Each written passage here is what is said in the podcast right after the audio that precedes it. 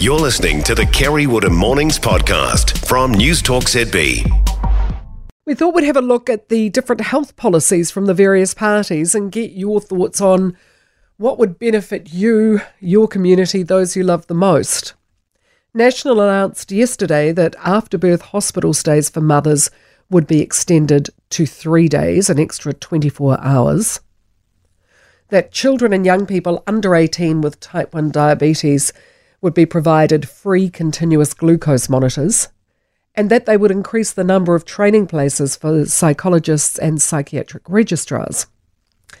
ACT announced yesterday a medicine strategy that would require MedSafe to approve within one week any drug or medical device that has been approved by two foreign regulatory bodies that have the same or more robust systems compared with New Zealand. Nationals already announced it will allocate $280 million in ring fenced funding to Pharmac over four years to pay for 13 cancer treatments for lung, bowel, kidney, melanoma, head, and neck cancers that are funded in Australia but not New Zealand Labour has already promised a billion dollars for Pharmac to do with as it wishes, and free dental care for under 30s. And what's the Greens health policy? Well, thank you for asking. Um, top priority for them is to reconfigure our health system, system towards recognising and acting on oppressive and intersecting biases, for example, racism, sexism, ableism, fat phobia, ageism, queerphobia, and transphobia, and the knowledge and skills required to work with affected communities such as deaf and disabled people. It's top priority for them. So, which of the party's policies resonates most for you? I have to say, the number of Give a Little pages I've contributed to recently for some gorgeous young Kiwis, young parents, you know, some in their late 30s, early 40s, terribly ill with bowel cancer, and who are having to raise money for non funded treatments to give them a fighting chance of seeing their kids get one year older. I've also heard how life changing the continuous glucose monitors are for families.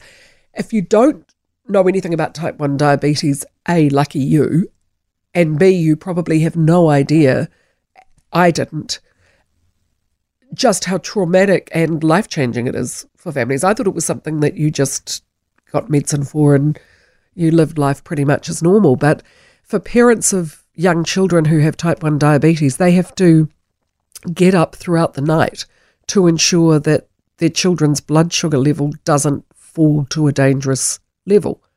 So they have to set an alarm, and I you tell me. I mean, if you're the one with a, a, child with type 1 diabetes, you can tell the story far better than I. But I had no idea how impactful it was on families and how dangerous and life life threatening type 1 diabetes can be, especially in younger children who can't manage it themselves. So I, they're very expensive too. For, a lot of families, would have to fundraise or you know rely on the kindness of strangers to get a continuous continuous glucose monitor, so I imagine that'll be life changing for some people. Three days in hospital after having a baby, I'm not so sure they'll be able to deliver on that national, and whether many people will want to. I've said before, it used to be a fantasy of mine that I'd have a minor accident that would require about a week in hospital with crisp white hospital sheets and lovely, caring, attentive nurses sort of mopping my fevered brow and a vase full of daffodils and open windows and fresh air and beautiful food arriving. Well, um, you know, that is just that, a fantasy now. I don't, that's not what happens in hospitals now. Uh, I don't know how many hospitals would have beds for mums and babies to be able to stay for three days. Back in the day, children, those of you under 40, back in the day, uh, when I had my daughter in antediluvian times, um, I got a week a room of my own a week. There was absolutely nothing wrong with either of us. It was a perfectly straightforward birth. Uh, and you got a week. Just loll about, receive guests, and learn how to cope with this new baby. It was absolutely brilliant.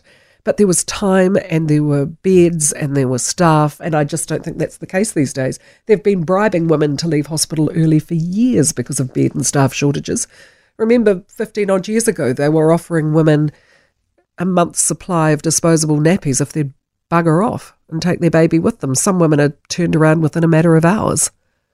So I'm not sure they'd be able to deliver on three days, and I'm not entirely sure families would want to be there for three days.